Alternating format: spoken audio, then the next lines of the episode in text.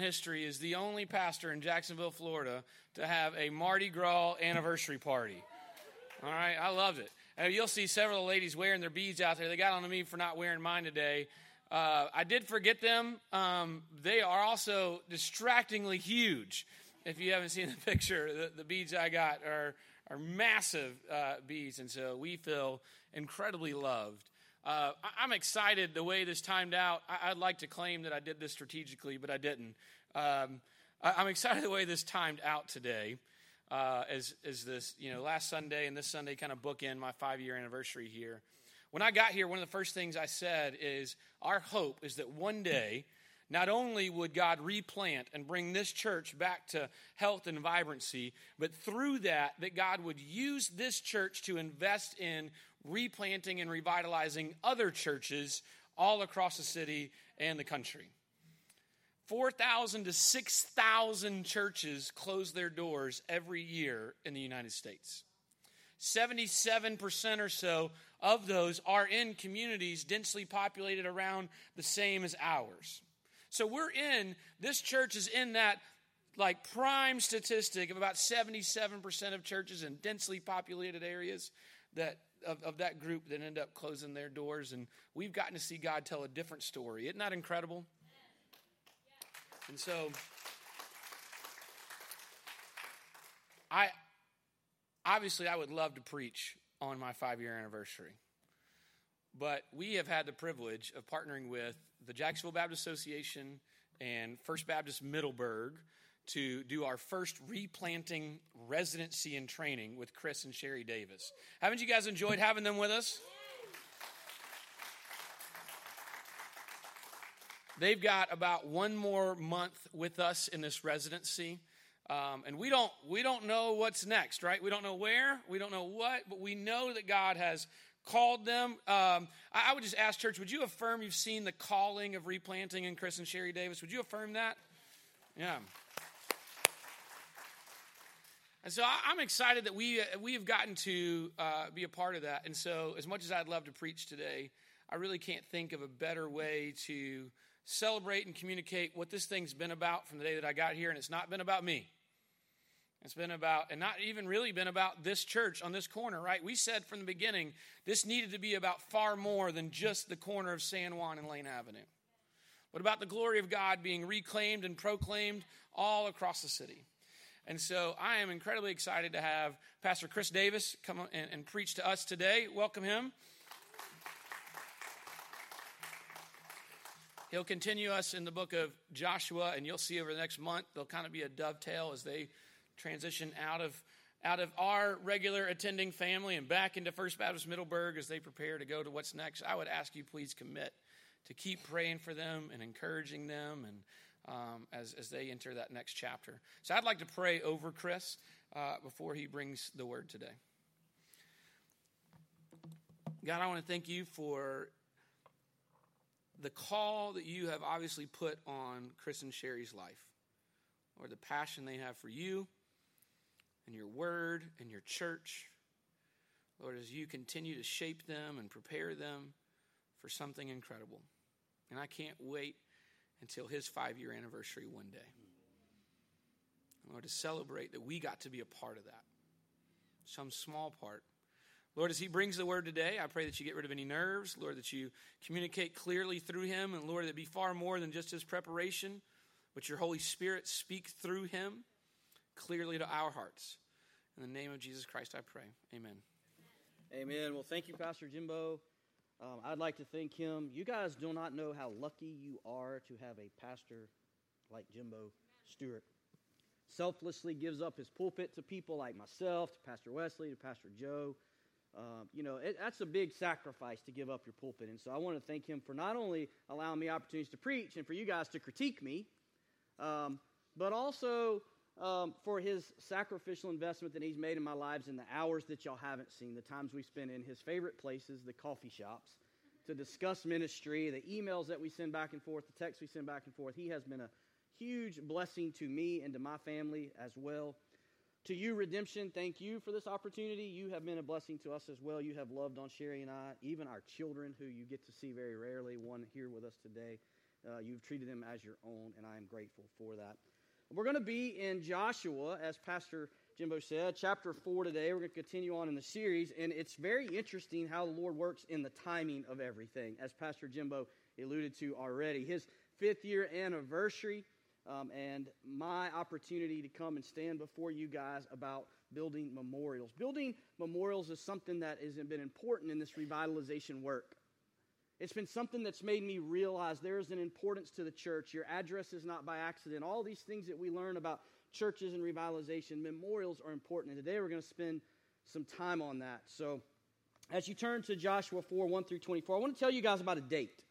A date in history, September 12th, 2017 is a day that most from my small town in Middleburg, Florida will remember, and many of you here at Redemption may remember it as well.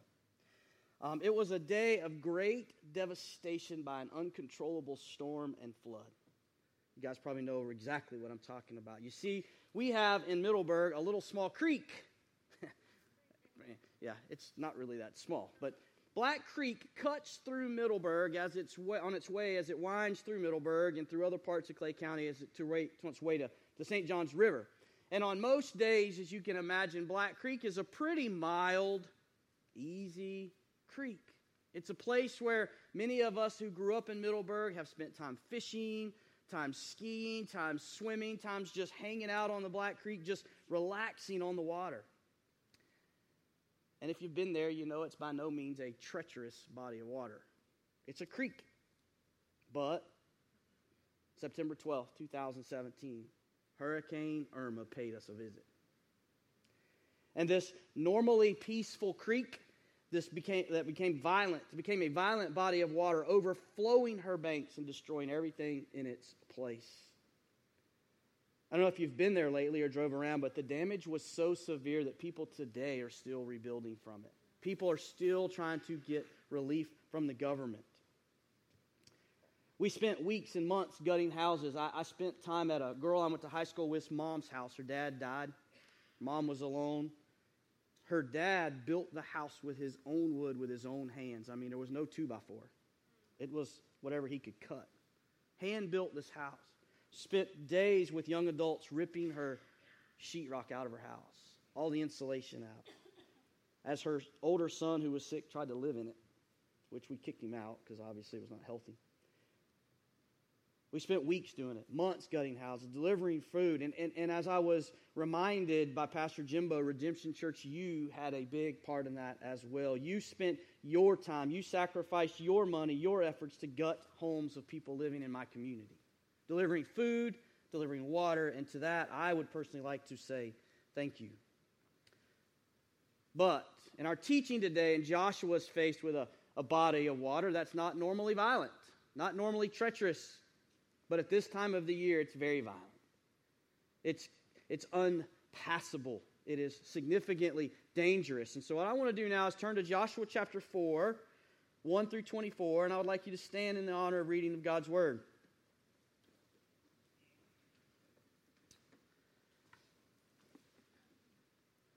When all the nation had finished passing over the Jordan, the Lord said to Joshua, Take 12 men from the people from each tribe, a man and command them, saying, Take 12 stones from here out of the midst of the Jordan, from the very place where the priest's feet stood firmly, and bring them over with you and lay them down in the place where you lodge tonight.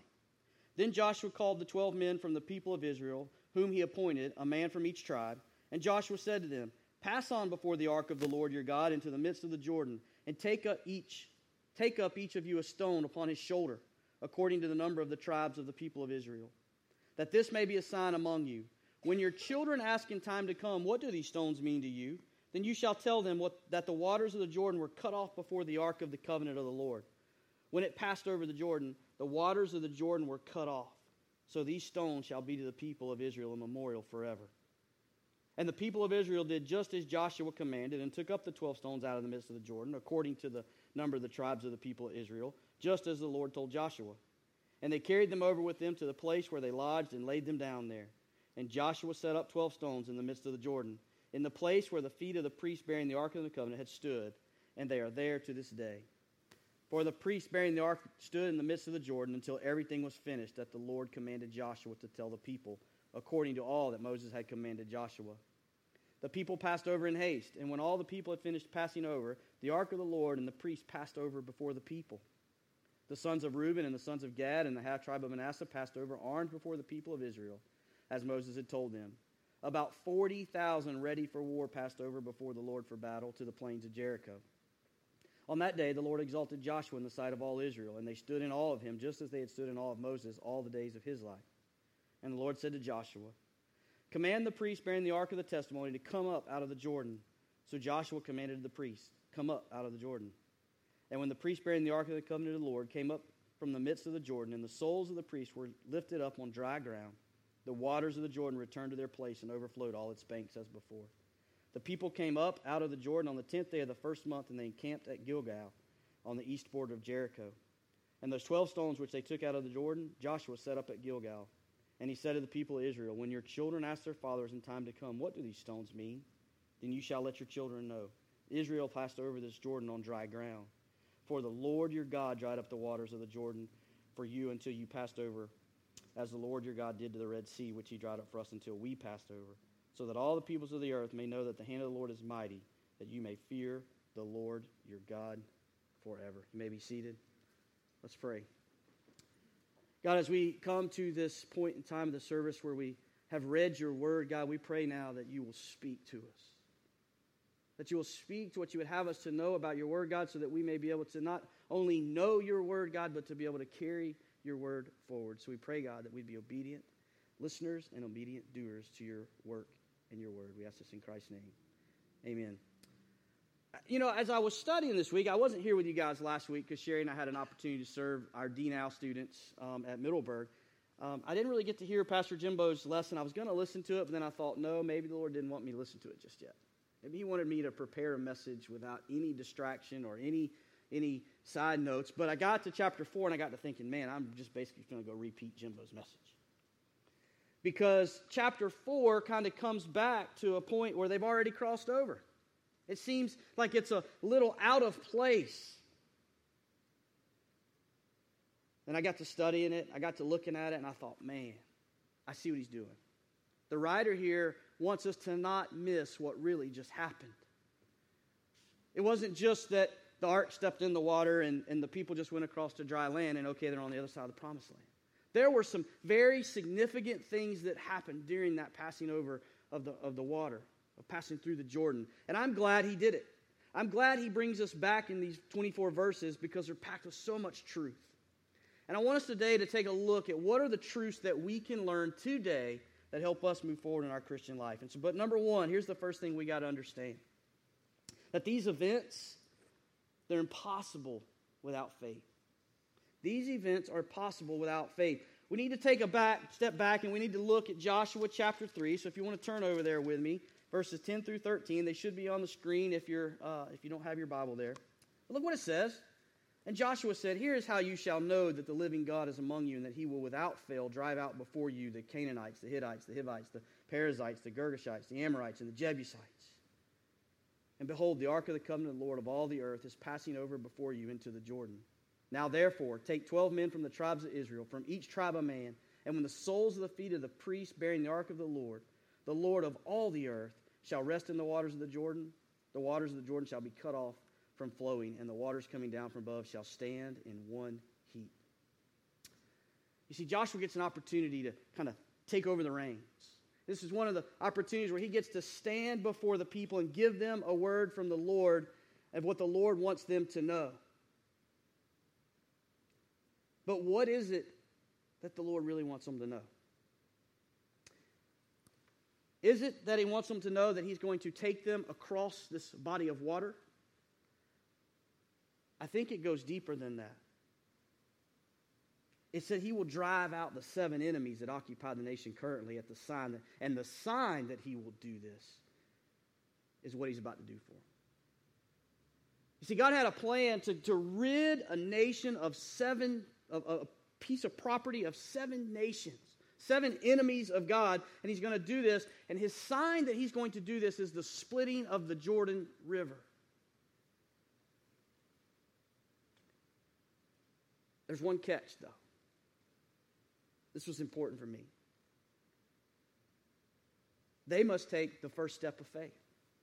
They must act out in their faith and take their most prized possession and step into the banks of the overflowing, treacherous body of water. So, as I told you, Black Creek, not a very violent body of water, very, not very wide through most of it. Probably very much like the Jordan River.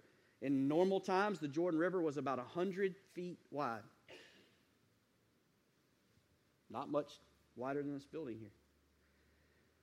But in the flood season, in the time of Irma, this water was over a mile wide.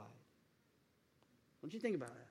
He didn't just split 100 feet of water, he split violent, treacherous water that was over a mile wide. And these people had to have faith and take their most prominent, their most powerful, their most important possession and step into it. Listen, we didn't go and rescue people from Irma until after it was over. And here they're going to take their most prized possession, the ark. I want you to see how important this ark was to these people in Exodus 25. This should be on the screen. You can turn there if you want.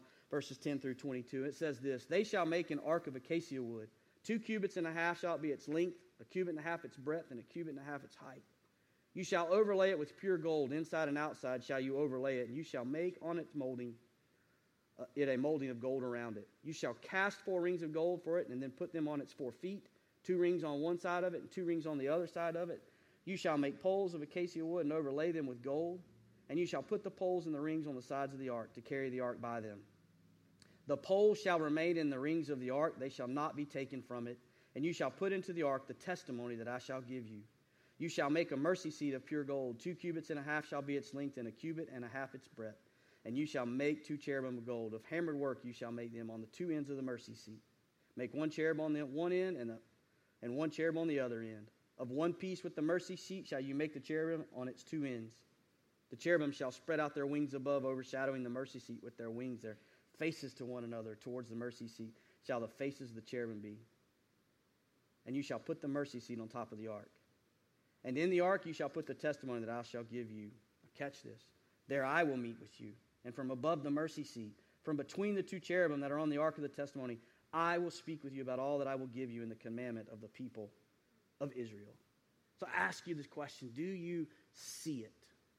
Do you see the most prized possession? Despite the special wood it describes, despite all the gold it describes, all the images that would be put on it, and the fact that the word of the Lord would be put in it, their most prized possession is the Lord. It is through this ark, it is through this symbol that they would carry where the Lord would be with his people and he would meet with them, and now they have to take a step into a body of water to receive that promise. I ask you, would you? Would you take that kind of faith if the Lord called you to, to take your most promised possession, the Lord Himself, and, and put Him in a dangerous situation that you may or may not know what's going to happen, that may or may not cost you the loss of your most prized possession, the place where the Lord Himself meets with you? Well, we see in Scripture. So when the time came, and I capitalized this in my notes, by faith, the priest stepped foot in the Jordan. It says the water stopped and on the grounds became dry, and that day, because of their faith, I want you to catch this. A mile wide river, treacherous, held up. On that day, about a million Jewish people walked over the Jordan River on dry ground. Do you guys remember the day when it made the news that Jacksonville reached a million people? The city of Jacksonville reached a million people. And here we find at one point drawn in, into this story, at a specific pinch point into the river before they cross over, a million people held up by a river and they cross over on dry ground. Without faith and confidence in God's word, these people would have been cut off from God's promises, and I believe most likely forever. But they had faith. Let me tell you, as we move into chapter 4 here, let me tell you the, the next point I want to make to you. These events were so important that they required memorials.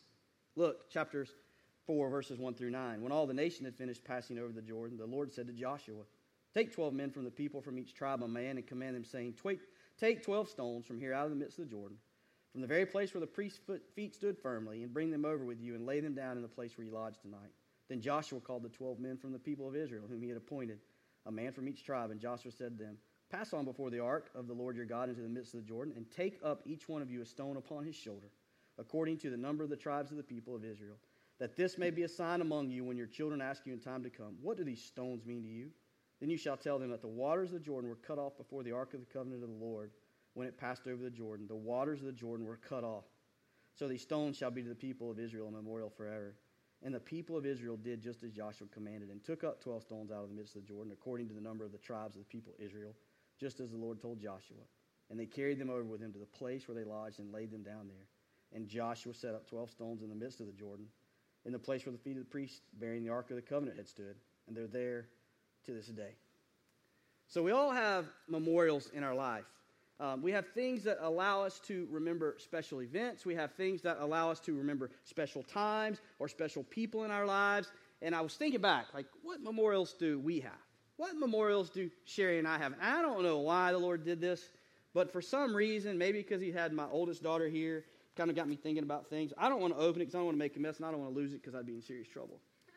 But inside this envelope, I don't know if you can kind of see, there's something on this side of the envelope. This is Amber's very first haircut. Very first haircut. All you moms out there probably have a piece of hair somewhere from your children's very first haircut, right? How about this? This one's kind of creepy to me. And when I tell you the story, you'll understand why. This is just three of them, but this is Cameron, our baby daughter's three of her baby teeth. Do any of you moms have your children's baby teeth? That's creepy. I asked her, I said, hey, I need some of the teeth. Today she went in there to get the teeth and she had like bags. Like they're not all together, Chris. Like some of these, these are all Camerons and these are all Ambers. And I said, just give me those three. That's weird enough that I'm going to have teeth in my pocket. so, despite how weird mm, some may, things may be that allow us to remember people in our lives and, and moments in our lives, we all have them. We set up memorials at gravesides as a country, we erect memorials for events in history to remember those who did, to remember events in history and to remember those who did great things. For example, we have a memorial at Pearl Harbor. We have the Lincoln Memorial. And I think probably one of the most recent is the 911 Memorial.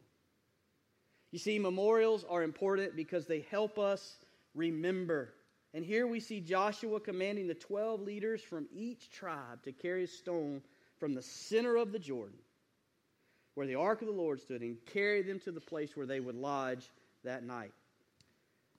You know, I didn't know it till studying it, and I don't think most of us would see it either unless we really dove into this further and, and, and researched where Gilgal was compared to where they crossed over. I don't know about you guys, but if any of you are in the construction industry and have had to carry heavy materials with you for long periods of time on your shoulder, it gets very burdensome. It gets very hard and it's very tiring. And these guys carried these stones eight miles to Gilgal where they would lay them down to where they were to lodge that night. You see, Gilgal was only about two miles from Jericho. And this place called Gilgal would become a very important place for Joshua and even for future generations, as they would even worship at times at this site. Now, later you'll find that eventually Gilgal will go away as, a, as its central place of worship. But for a period of time, the people worshiped there. And it's here at Gilgal that Joshua erected these stones in memorial. I also think it's important that we remember that there were 12 stones. You see, these 12 stones represent the whole nation of Israel. Because remember, there's two and a half tribes that are what? staying back.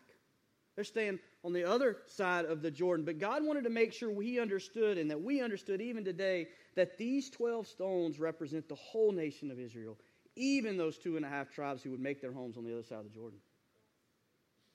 These 12 stones represented the unity, the, the wholeness, and the obedience of the entire nation of Israel. How do we know? You can see it there when it talks about the 40,000 were ready to, for war to pass over before battle. Those from those two and a half tribes went with them. It represents this wholeness, the obedience of the entire nation of Israel. But what's the purpose?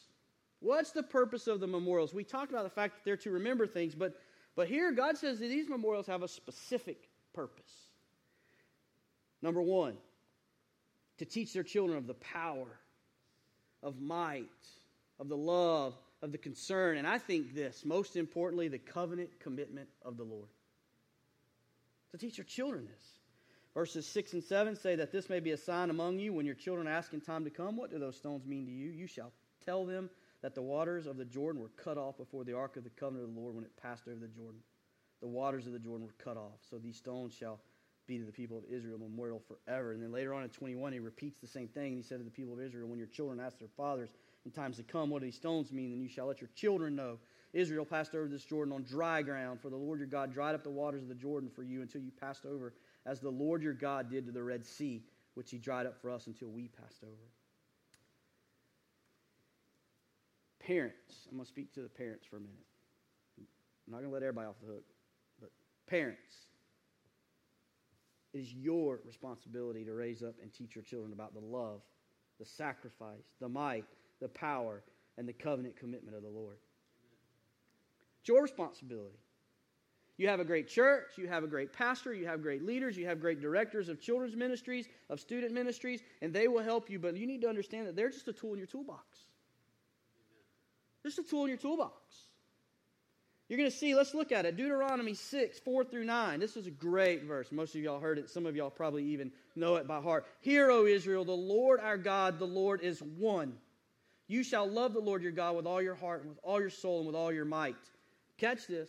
And these words that I command you today shall be on your heart. You shall teach them diligently to your children and shall talk of them when you sit in your house and when you walk by the way and when you lie down and when you rise. You shall bind them as a sign on your hand, and they shall be a frontlets between your eyes. You shall write them on the doorpost of your house and on your gates. Listen, Redemption Church, First Baptist Church of Middleburg cannot do these things for you. You, as parents, have to do this. This is called the Shema. The first verse of the Shema is considered the most essential declaration of the Jewish faith. The Lord is our God, the Lord is one. But the passage that follow details the particular ways in which that faith should be lived. Love God with all your being. Teach it to your children. Recite it when you wake and lie down. Bind it as a symbol on your body. Did you notice first? You are to love the Lord with all your being. You first. And then teach your children. You okay? So here you go. All right, Chris, you're you're reading something that's speaking to Jewish people. It's from an Old Testament. Well, how about turning with me to Ephesians 6, 1 through 4? It should be on the screen. Children, obey your parents in the Lord, for this is right. Honor your father and mother. This is the first commandment with a promise, that it may go well with you and that you may live long in the land. Fathers, I would include mothers. Do not provoke your children to anger, but bring them up in the discipline and instruction of the Lord. How does a children, a child learn to obey? By example, by teaching. So if parents don't first love the Lord with all they are, then who's going to teach them how to obey? I wrote this. We have the greatest responsibility to lead our family to the Lord. Do not take this lightly. Parents, here's where I said not everybody's off the hook. Parents, grandparents, foster parents, adoptive parents, you will have the greatest impact outside of the Holy Spirit on your children for the Lord. So, reason number one for the memorial to teach the children, to teach the future generations. The number two reason for these memorials was to be an example for the world. Look at verses 23 through 24. For the Lord your God dried up the waters of the Jordan for you until you passed over, as the Lord your God did to the Red Sea, which he dried up for us until we passed over. Here we go. So that all the peoples of the earth may know that the hand of the Lord is mighty, that you may fear the Lord your God forever. You see it? That all the peoples of the earth may know. Future generations many generations later may know that it was the Lord who did this. The act of separating the water and establishing dry ground is the second time in 40 years this has happened. 40 years. if you remember in Exodus 14, the Lord told Moses simply to hold out his staff out, and the waters would part, and the people escaped Pharaoh on dry ground through the Red Sea. For these people about to cross over this, this is their first time experiencing something like this, but you could bet, you can bet that they knew about the Red Sea crossing. They would have been told, they'd have been taught by their parents. They knew about it. So I wrote, it's one thing to make an excuse or easily overlook one miracle, but two in 40 years of this magnitude, there can be no other explanation than the hand of the mighty Lord. It's also important to note that not only did the generation know about the Red Sea crossing, but the nations had heard as well. And now it's about to happen a second time. And it doesn't take long. I, I wondered, have wondered for years, how did people operate before cell phones, before Facebook, before Instagram, before Snapchat? But it, it's no surprise that people quickly, despite all that stuff, they heard quickly what happened. And when the Jordan split, it didn't take long for those nations from the east all the way to the west to hear that this had happened again. But why is this important? The nation of Israel is to be the people who take the Lord to the lost world. Verse 24 so that all the peoples of the earth may know that the hand of the Lord is mighty, that you may fear the Lord your God forever. The memorial was to be reminders to the world of God's might and power. It was to show that if God could take care of the Jewish people, former slaves and now wanderers, he should be the God all nations want to serve. You would think that those nations that knew they were coming and had heard about what all the Lord had done and the power that he had, keep in mind this was a mile wide, treacherous body of water that the Lord held back. But we see in, I'm going to get a little ahead, Pastor Jimbo, just one verse. Chapter 5, verse 1, it had the opposite effect on the seven nations in the promised land. It struck fear in those kings and nations. As soon as all the kings of the Amorites who were beyond the Jordan to the west, and all the kings of the Canaanites who were by the sea, it just gives two here, but I just want you to let you understand that that is the far east and the far west and everybody in between. So it caught them all that they had heard that the Lord had dried up the waters of the Jordan for the people of Israel until they had crossed over. Their hearts melted, and there was no longer any spirit in them because of the people of Israel. And I got to thinking, well, if they were that afraid, and God just did this, why didn't they surrender to it? Why did they not to submit to the Lord for what he done?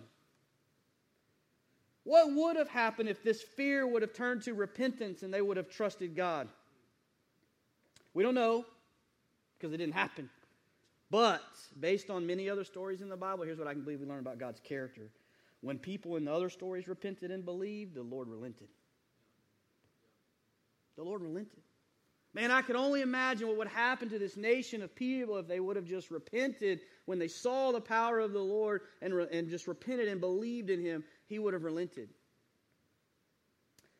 We too today are commanded to go into all the world, just like the Jewish people of that day, and make disciples and to be an example. And, you know, we find that in Matthew 28 18 through 20. I'll read it quick. And Jesus came to them and said, All authority in heaven and on earth has been given to me.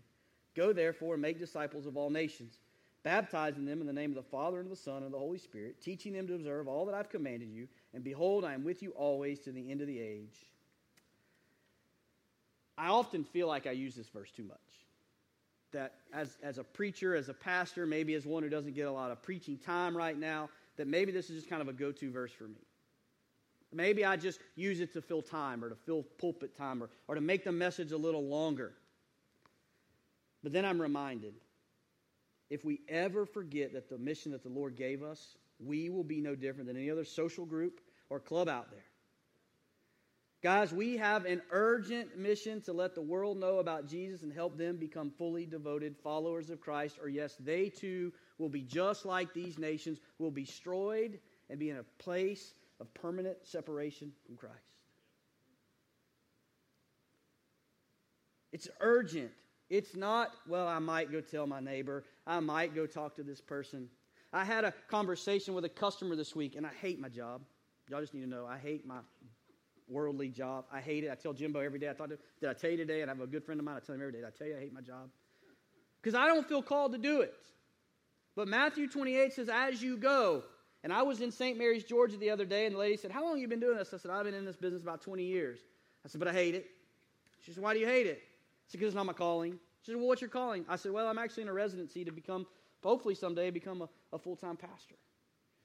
And I said, But in the meantime, Matthew 28 came up. As I go, I've got to tell people about Jesus. The woman began to cry and said, Why do you think you need to be behind a pulpit? Now, this is somebody who knows I'm going to have to be bivocational for probably a period of time and has been praying that the Lord will eventually move me out of bivocational time. And I still feel that way because I still feel called to do this. But I'm just telling you, she, she, when tears in her eyes, she said, You have touched me. By the end of the conversation, she said to me, I'm going to break something just so you'll come back.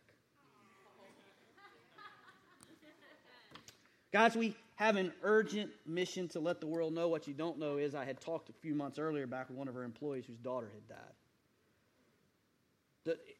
Look, we can have church anywhere we go. We just got to be obedient to go, just like they had faith to step the ark, their most prominent, their most prideful, their most important possession into that body of water. We too have to tackle a, a vicious world. But He's going to be with us. But there was one other memorial mentioned, and this one was erected by Joshua in the middle of the Jordan where the ark stood. And so we might ask ourselves, why would Joshua erect a memorial here? that would most likely not be seen when the waters return?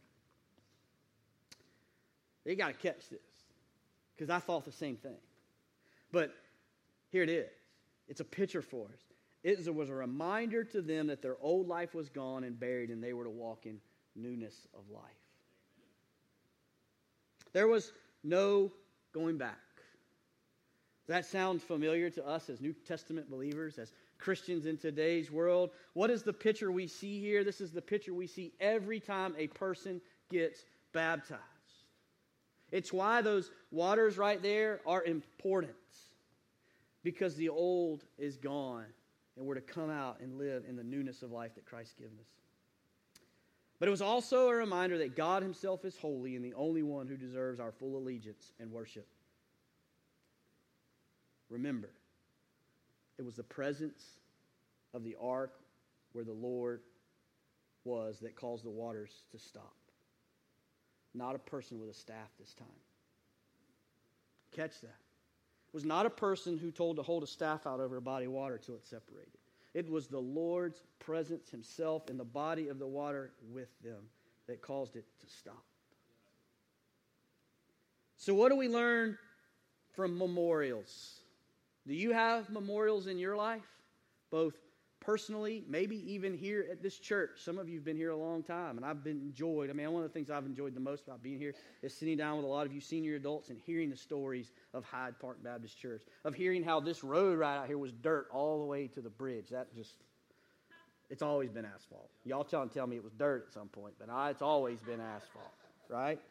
I, I, I love it. But we all have memorials, but here's where they are good if they turn our hearts to God. Memorials are good if they turn our hearts to God. They're also good that they keep us serving now and in the future. Your memorial should propel you to move forward in your faith, propel you to do more for the gospel. But memorials can be bad if they become an idol. I had a conversation with Jimbo, and I've had a conversation with Miss Marilyn one time about this pulpit. I'm not a pulpit guy, I'll tell you. I'm, it, I'm five foot six. This thing's five foot. it's huge to me. Jimbo is a big guy. You know, it doesn't dwarf him, it dwarfs me. But I was raised in a culture, too, though, in business, through business school and through my career and through a man named Pat Kelly who started a very large business here who's now dead. But uh, he had us go and, and, have a meeting one time to discuss uh, leadership. And listen, my dad taught me this too. When I'd go to his office, he'd have the same setup. Every CEO, big time manager's office I ever went into had a sitting area away from the desk. And anytime the good leaders wanted to have a conversation with those people, they came out here. They sat among them. And so, um, for me, I feel more comfortable right here. Because I feel like we connect. I'm not some holier than thou person standing behind a desk. And I know that's not what pulpits represent, but for me, it, it's, it's, it's a challenge. It's just something that, that I've got to get over. And so, but here's the problem. What would happen tomorrow? Don't do it because of me. Jimbo likes the pulpit, so I'm not. What if this can't, what if you can't move it?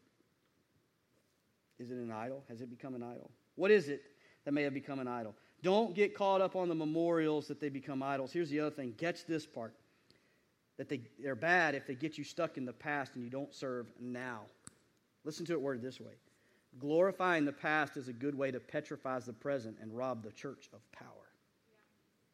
That's a good word. Glorifying the past is a good way to petrify the present and rob the church of power. Memorials should be reminders to the next generation of what God has done in history, but they must strengthen their faith and draw them closer to the Lord. Listen to it this way, and I think this is on the screen. God's act of salvation on his people's behalf must be perpetuated in the memory of the coming generation. Guys, it's important. It is important that when we build memorials, we build them with the idea that it propels you to serve and propels you to pass it on to the memories of the coming generations. Because guess what? Someday I'm not going to be here, someday you're not going to be here, but the gospel is going to be carried forward. And we have a responsibility to make sure that happens. One last interesting note before we wrap this up. These memorials were built as soon as they entered the promised land. You catch that? They hadn't even fought the first battle. You see it? Joshua erects a memorial before they even have their first battle. How, how good would this memorial have been if they had failed in their upcoming battles? How good would that memorial have been? I mean, think about it. They go out, they build this real cool memorial, and, gonna, and God's telling them this is where you're going to teach your children. These are going to be the, the nations are going to know the Lord because of this memorial. They hadn't even fought the first battle. They go into Jericho and they get whoop, wiped out. How good a memorial is that? They built this thing before they even fought their first battle. That's why most of us build them or erect them in our lives after these events have occurred. But this generation, and I'll challenge you, our generation, this generation has complete confidence that they will take the land the Lord had promised them. And we too should have the same confidence in our daily walk with Christ. So I'm going to close with this. These events are important for us today. Point number three. They're important for us today. I'm going to give you nine reasons. The last one will be on the screen. If you're interested in these and you want to write them down later, I'll leave my iPad up here. You can come write them down. But here's number one reason that these are important for us today is we all have a Jordan moment. Our first Jordan moment is when we accept Christ. It's when we cross from death to life. Other Jordan moments in our lives help us build our confidence and they help us build our trust in Christ. And this is what we call building our testimony. We all have them. Number two, we all have a choice to make. Just like the people did, we have a choice to make to either, to either respond in faith or to respond in disbelief. But we have a choice to make. Number three, if we choose faith, catch this, we must first get our feet wet. You got to get your feet wet. The Lord stands every day all over this world, not just on Sunday mornings during the decision time, calling people into salvation. But just like the people going to cross over the Jordan, they had to step feet first in the water before the Lord moved. I'm telling you, the Lord calls people, and because they won't get their feet wet, they miss out on the blessings. We got to choose faith, but we must first get our feet wet. Number four, we must pass on our faith to our loved ones. Is something that has bothered me in revitalization and replant. It's something that's called me to this long before Pastor Jimbo and I had even spoke, before I even knew that revitalization and replanting was a real thing. I had no clue. My master's degree is in church planting and evangelism, not in revitalization work. But I'm amazed that when I talk to people who are in dying churches in small cities and small towns, and when I ask them this question, what ha- are you sharing this with your children? Do you share this with your grandchildren?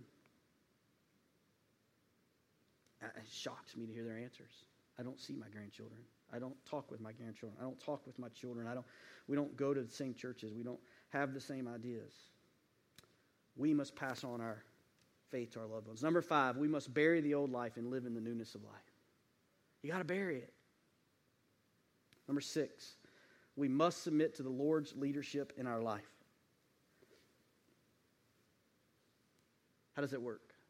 Through the power of the Holy Spirit first, through the reading of God's Word, through prayer, and through your local pastors. Pastor Jimbo is one of your leaders.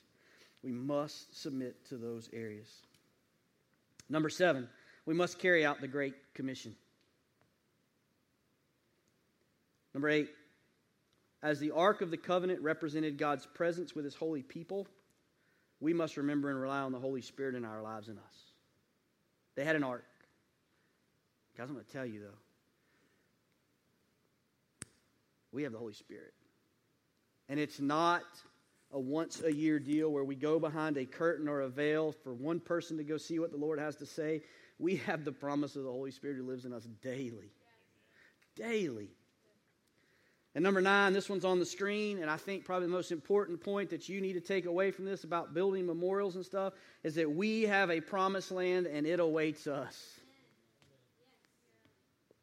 And we must live in such a way as to attain it. So the band's going to come. And I want to challenge you today. What is your Jordan River? You can come, Wesley, guys. We're going to enter into a decision time. The pastors will be up front here to receive you, to pray with you, to answer any questions. The altars will be open. Maybe you just need to come to the altar yourself, kneel and pray about a situation in your life. Guys, we all have Jordan moments. And in a church with this number of people, there's probably somebody here who needs to get their feet wet. There's probably somebody here who needs to say, you know what? I've approached this problem. I've approached this issue. I've approached this problem. And what is this problem? It's the idea of the identification that you're a broken person. And that sin has separated you from eternity with your loving Father. Maybe you need to come today and speak to a pastor about that. Let them guide you in that walk. Let them help you see the truth of what you need to do. But probably more more realistically is that all of us have other Jordans in our lives. We have other trials. We have other issues. We have other things going on. We have other problems that are causing us to be distracted.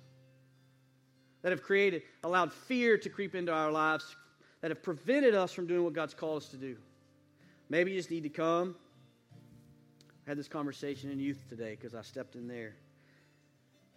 Maybe you need to come. Repent remember and ask the Lord to forgive you so that you can then walk in the newness of life that He's given you, so that you can move forward in the Holy Spirit in your life and to do what He's called you to do, to experience the peace that only He gives. I don't understand how that works. I don't understand how, when we can be so broken, yet can come and can repent and can, and can raise our heads after that with smiles on our faces and feel renewed. But it works. So I'm going to pray. Whatever your decision is today, the altars will be open. I encourage you to come. God, we just thank you for today. We thank you, God, for dying on the cross for us, for coming as a baby, for living a sinless life, for your death, your burial, your resurrection. God, we thank you for your Old Testament and how it paints the picture of us of the truth of your word, that since the very beginning of time, your whole purpose has been to redeem your people. And we see it here in Joshua 4 that we have memorials, God, that propel us to move forward into your redemption and into your hands. So, God, I pray for those that are here that have Jordan rivers in their life. God, that they will come, that they will cast their cares before you, God. You sit at the right hand of the Father interceding on our behalf, God, and we don't understand how all that works, God, but you do, and through the power of the Holy Spirit, we can arise, dude. For those that don't know you, God, may their feet get wet today, and may they come to know you and experience you in the fullness of who you are. We ask all this in Christ's name. Amen.